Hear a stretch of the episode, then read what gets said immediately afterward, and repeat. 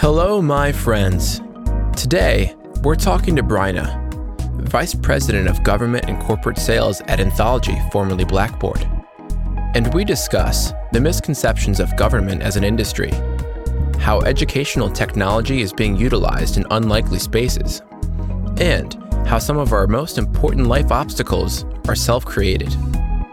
All of this right here, right now, on the Modern CTO Podcast. Here we go. This is the Modern CTO Podcast.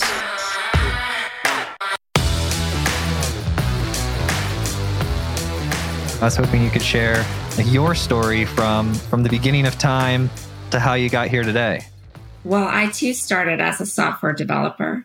Out of college, I worked for Pricewaterhouse before it was even PricewaterhouseCoopers, which I don't think even exists anymore now. But they trained me to be a developer out of college, and I did that for quite some time and then did system analysis work, system design work, so more of the front end of the project. From there, I went to a startup company and I did product management. I went back to school during the bust when startup, it was difficult to get jobs in startups. And I went to MIT Sloan, got my MBA. And coming out of Sloan, I had a lot of career conversations with a ton of people just trying to decide what I wanted to do. I did want to go back to startup, but there wasn't a lot at that time. And I decided to take a job working for IBM in the federal government. And the deciding factor for me was somebody who is infinitely wiser said that the government always has needs, always has requirements, and industry can always help. And there's just so much you can do. And I live in Maryland, so it made a lot of sense for me to work with the federal government.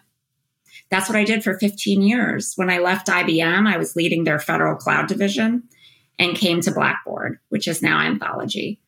When you were at IBM working with the federal government, was that education-related technology or just general technology? No, it was all software technology, services, hardware. I actually started out, one of the first things I ever did to support the government was after Hurricane Katrina, I helped FEMA distribute laptops out into the field, into multiple states in the South. So they used IBM laptops, and that was something that I worked on, one of my first things I did with IBM. But obviously 15 years, a lot changes in technology. And by the end, I was working on the security credentials of our government cloud environment and all of the applications that we ran inside that cloud. And so why the transition to education? Well, it was more of Blackboard's interest to leverage my skills with cloud technology and working with the government. So Blackboard already had a government business, and they had moved all of their products to SaaS-based offerings. And so having somebody who had a lot of experience with a lot of government agencies working through that process was something that they really wanted. Yeah, and it's quite the process. People have told me as well, they said, the government always has needs and they always have money. Right. To work with the government, though, there is a learning curve. So one of the products we had, somebody suggested that I sell it to the government. They knew somebody. There was all these hoops and contract vehicles and all of these things that you have to do in order to where you'll see that the companies that do this, they have either like dedicated divisions to it or dedicated salespeople, like just to the government specific deals because it's so unique. It's not like normal B2B transactions. Sure. So we have a specialized team that I lead inside of the company that works with not just federal government, but state and local agencies as well. And it's not just the procurement, I think, is what you were talking about. Mm-hmm. It's very specialized within the government space. That's true. But also the products, the process. And when I say the products, it's not just functional, it's non-functional requirements as well that are unique. So working on behalf of our clients, and not just our clients, but our clients' mission they're trying to accomplish, and being able to bring that back to the company and ensure that our offerings continue to support these massive mission sets. If you think about the government, most of what they do is training. It might not be training their employees. It could be training stakeholders outside of the government or training citizens. It's just a huge endeavor. And it's something that I know my team's really passionate about supporting. Do they have really strict controls regarding like security? Sure. The company invests very heavily in the security of our offerings, especially in the cloud, where some control is transferred from the government agency to our company. And so we have to show that we know how to ensure those controls especially in the cloud, especially in a follow the sun support environment, and making sure that the proper access controls are in place, but also that we can still keep the environment up and running 24/7. Now, I'm in my mid-30s, and most people, when I told them, hey, I'm talking to Blackboard, they're like, oh, the college software that we all like used at some point. Sure. And from a branding perspective, Blackboard just merged with another company, correct? That's right. What company was that? We merged with Anthology, and our company name is Anthology now. However, the product name still persists, especially for the federal government in the DC area where the Blackboard company was founded. The brand is very strong and trusted. And so we do keep that name on the products, although our corporate name has changed to Anthology. It was a great merger, perfect merger, in fact, because Blackboard was squarely focused on learning management technology, whereas Anthology was focused on a broad set of technologies for an entire learning campus. If you think that campus might be a university or college, that's easy to think about a campus, but it could also be a government campus, right? Where they have lots of different features and functions that they're trying to accomplish. So Anthology had a very broad set of tooling for those environments, and we were very deep and focused on learning. And so it was a perfect combination because they didn't have the learning component in their portfolio. So now combined, we can offer a complete set of technology suite to campuses. Product-wise, it makes sense. What's the culture transition been like? Culture transition's been maybe non-existent for my team. Anthology didn't have a government team. So we get to offer more to the government clients that we already have and bring more forward to government agencies that don't yet know us. So for us, it's been pretty smooth and all upside really for the team and for our clients. Well, that's exciting. What type of problems are you solving today? Oh, wow. So it's really interesting. You know, you talked about your familiarity working with the government. People think the government is one industry when actually the government is an industry of industries. It's very complex, and the missions we're supporting are quite different. Even within the context of the Department of Defense, the missions we support are different. And certainly on the civilian side, the missions are quite different. So if you think about just the activity of inspections that the government has to accomplish. We support inspections of everything from produce to railroads to pipelines. All of that learning, training, and then actual doing in the field is on Blackboard technology. So it's pretty amazing. Another area besides inspections that you might not necessarily think of when you think of Blackboard is law enforcement. So all of the training that goes into, you know, firing range, you wouldn't think that would be on Blackboard, but it most certainly can be. You can take Blackboard out into the field and you can assess learners on accuracy, competency, skill sets, and have all of that data available to you alongside, you know, standardized test data type of thing as well. So we have customers who do training for officers, like preparing them to go to court to testify, right? So these are things that traditionally have been physical classroom-based courses that are now able to be online courses. And a lot of agencies are benefiting from it in so many ways, but supporting just a huge range of missions and functions. I have a range on my property. I've got like 5 acres out in Tennessee, and my neighbor and I, we built a range like on the border between our properties. So we both like use it. But to think about Blackboard being something that you would take to the range and do training on, that's actually like a really cool use case. And you're right. Like I hadn't thought about any of that, inspections and all of those different use cases. I'm curious to know, do you have to ever build out custom code specific to the training situation? So the course content, the reason why we're such a good fit for the government is because the course content is created by the government in most cases. They're the subject matter experts. It's not course content that you can buy off the shelf. It's not Chem 101 even. Not that all Chem 101 classes are the same either, but it's not like buying a leadership course or your annual security and privacy training. If that's what you're trying to accomplish, we're overkill. we're really good for mission training. We're really great at supporting customized subject matter-based expert training. We're excellent at blended learning. So where some of your learning is in front of a computer on purpose, there are certain things that your skills you're learning that you benefit from doing repetitively. And so we support that. There are certain pretests that you take to ensure that the time you spend in the field is time best spent. So really trying to leverage blended learning to make sure that the field time, the expensive time, the high touch time is most beneficial and not wasteful. Blended learning is our forte. And that's why it's such a great fit for government. And you're talking about firing range. One of the things that came to my mind recently, we had the Department of Defense Fire Academy speak about how they're using the platform, and they have the largest fire pad in the world where they train firefighters. So obviously they are not using Blackboard for all of their training, but it is a hugely important part of what they do to prepare for the pad, to make the best use of the pad, to make their training as efficient and effective as possible. They have a really critical mission, and those servicemen go out to all branches and support in theater. So what they're doing is incredibly important. And we are really proud to be a part of their mission. So I have a brother-in-law who's a firefighter. And one of the things that we were talking about was, I forget the name of it, but it's a device that it's got a screen on it, maybe 3 to 5 inches, and you point it at the wall and you can see temperatures, you can see through the walls, so you can help navigate in a burning building, right?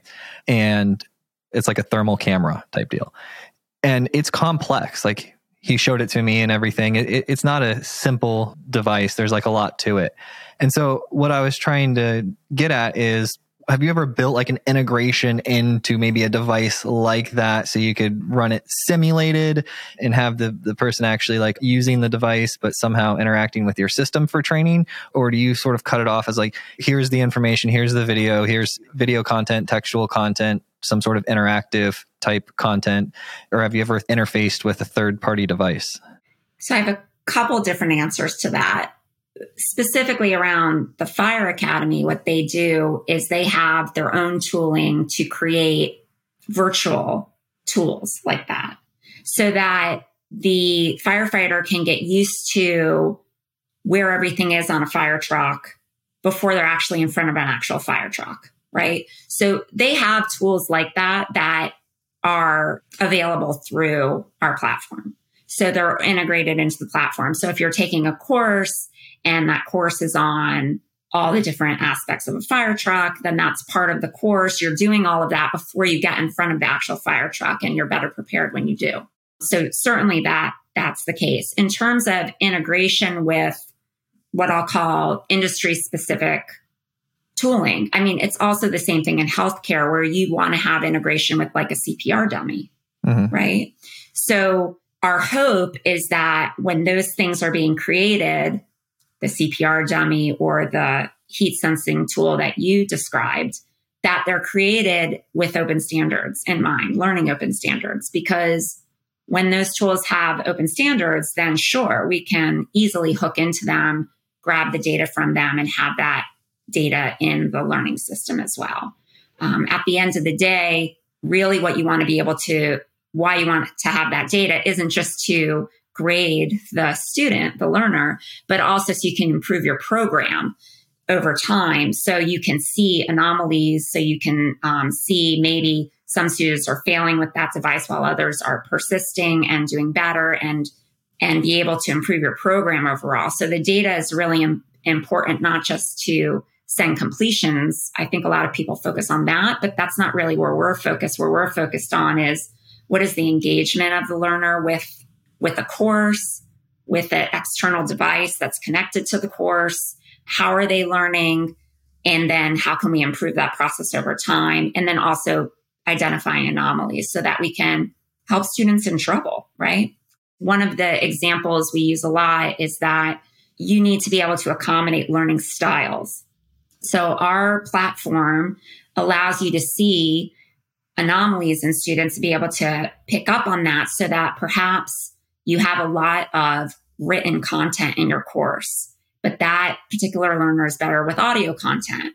So they can self-select in our platform to grab that content in an audio format. And then the instructor and the program overall can see that and know that that's important for their audience, for their cohorts of students. So I've got some questions. All right. I'll call it digital twin. I think that's like the popular buzzword that you were referring to when you said there's going to be like a digital version of the fire truck interface or the device interface. Is that something that the fire department would come to you and say, hey, we need this made? Or is that something that they're going to another party to have made? They can do it either way. They can come to us and we'll marry them up and show them options, or they can go research that and find that on their own.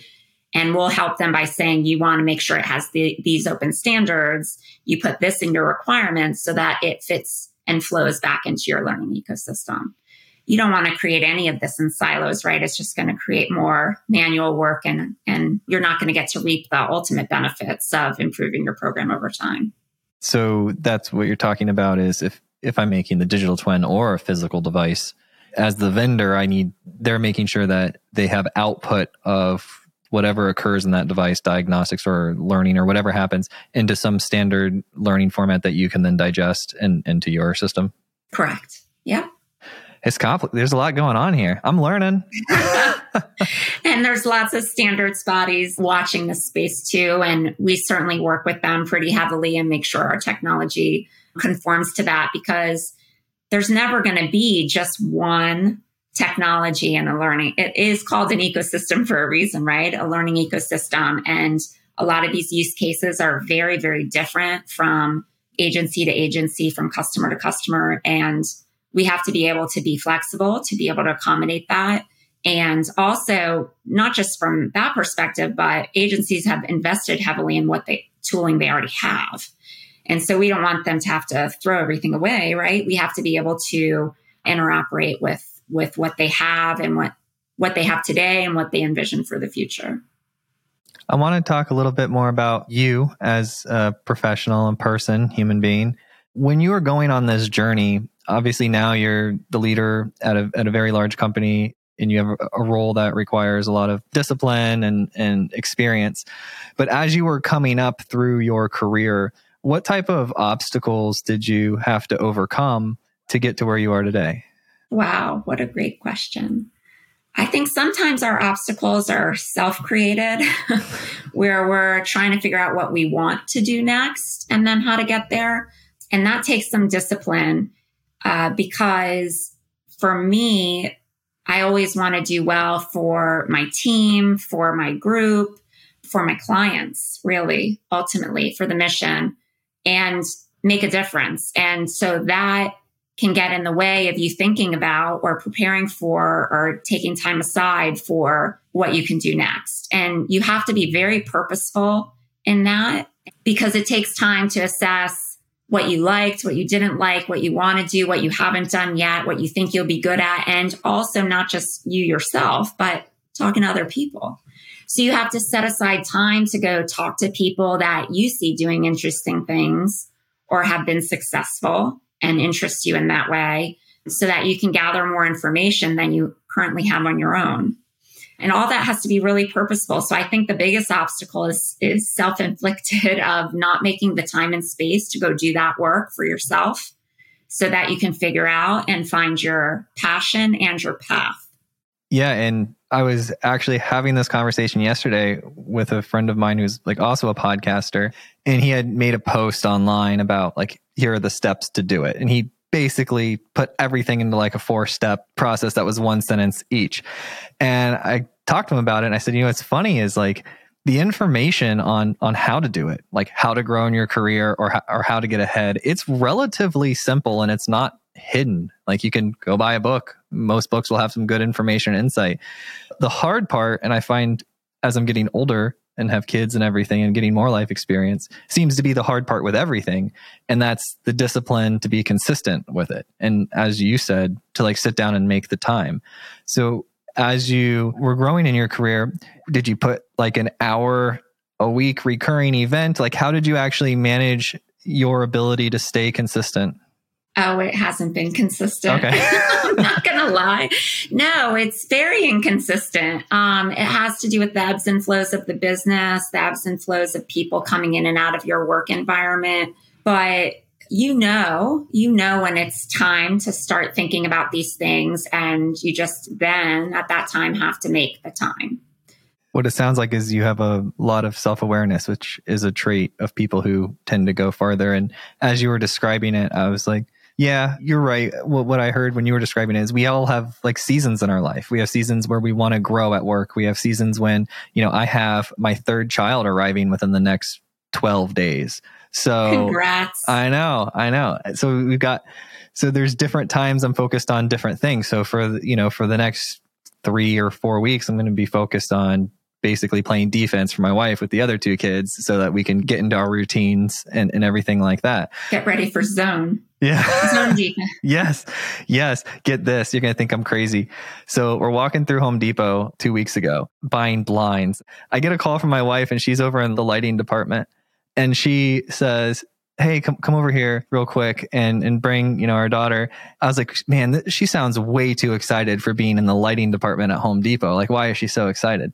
And so we walk over there, and there's a puppy, right? And she's like, hey, they're actually selling this puppy. They're a breeder, and they're just getting her out. And I think we should get this puppy. And I was like, well, we have a baby coming in a month. So ultimately, we decided, we had the dog over to play and whatnot. And we're like, okay, this is definitely the next dog that we want. So I bought it with the contingency that they hold it until a week after she's given birth. Oh, right. Yeah.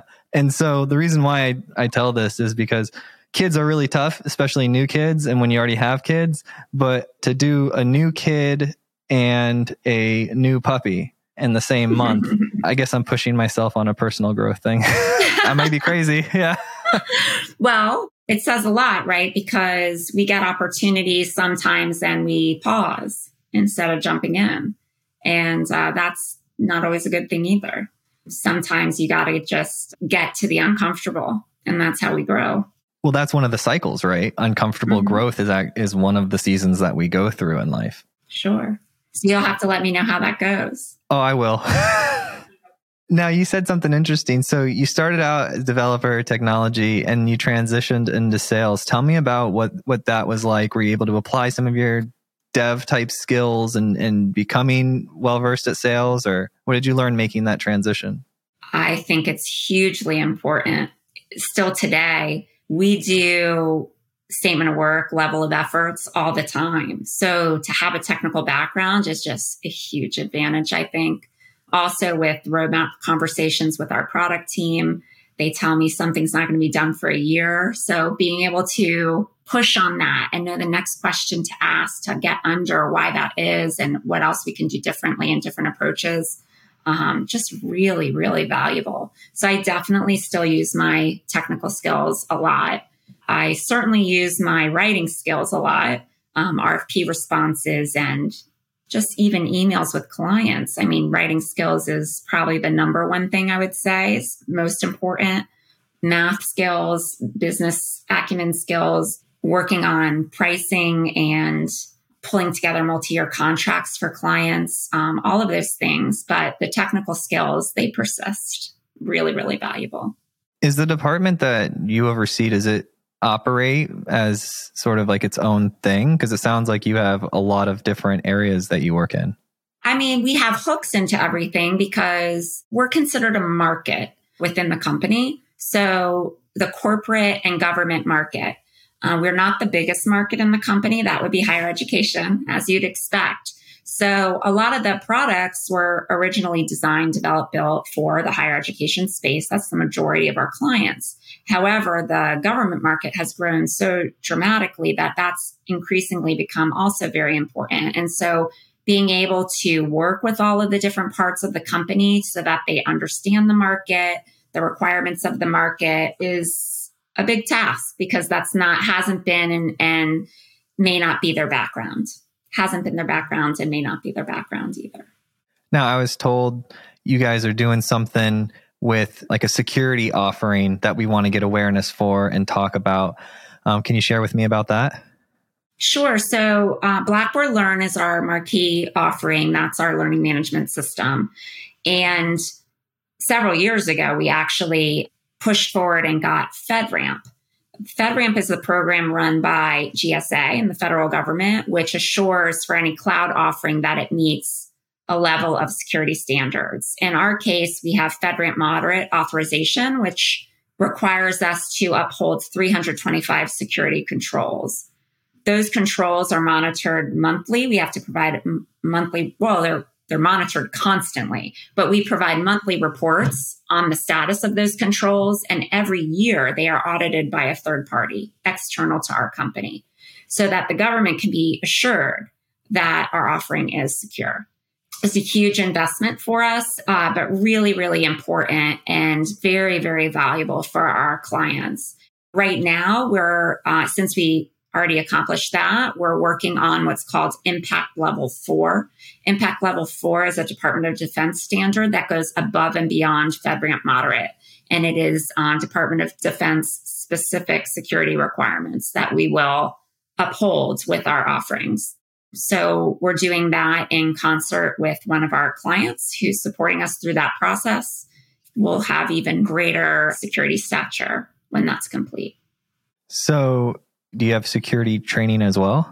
As a company? Of course. So for our employees, sure. We have to do simulations for events that could occur and prove out that our processes are in place and sound and that they work. So it's not just about training your people to get a checkbox. Like, we actually are audited to make sure that we can follow through on all of these processes. I mean, this requires us to notify the government within a certain amount of time if there should be a breach. We haven't had to do that, but we're required. So it's a heavy lift. It's a heavy lift for any vendor to go through this process. And if you go to the FedRAMP.gov website, you can go to their marketplace and you can see the companies that have gone through this. A lot of the companies that first went through this were infrastructure as a service or platform as a service.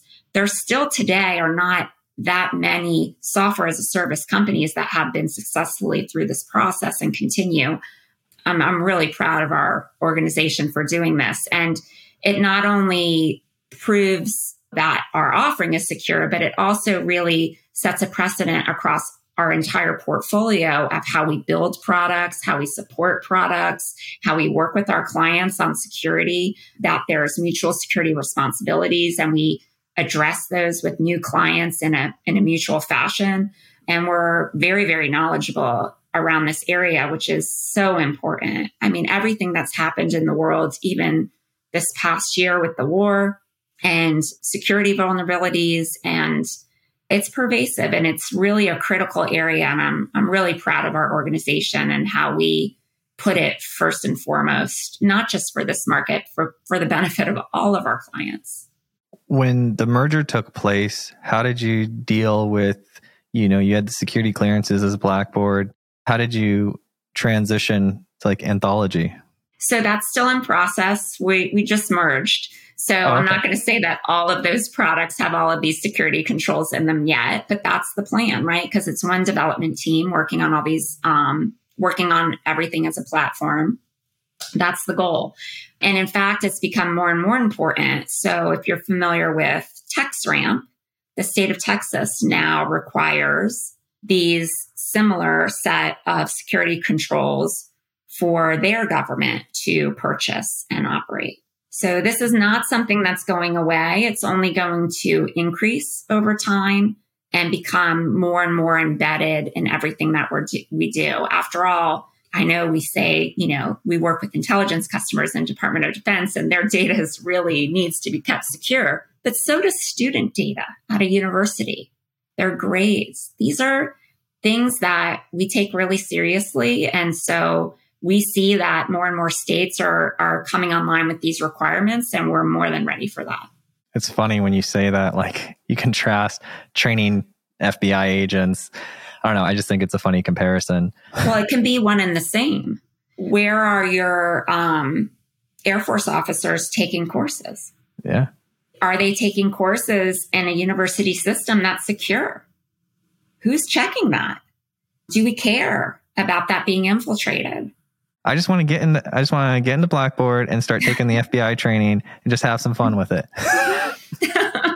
So we're getting close to time, and I just want to make sure that we touched on everything that you wanted to touch on. So if there's anything that we didn't get, you remember off the top of your head that we didn't touch on yet. I mean, we've talked a lot about government, and I even talked about Texas, but I guess an extension of that would also be regulated industries, where all of this is really important too. So the energy industry, the aeronautics industry, federal contractors, like these things are not just important to the FBI, to your example. They should be important to a lot of industries and a lot of organizations that are running learning programs, not just, check the box annual security privacy training, but their leadership programs for their top employees, their most valuable asset. So I think there's applicability well beyond what we've talked about. Yeah, education touches essentially every category of life, right? Right. And in defense, we call that readiness. So if we're not at war, we are preparing for it. So there's always training going on. That's what the government does. Yeah, the hurry up and wait concept. It's true with the government, with military, with babies, everything. That's why we got the go bag. That's right.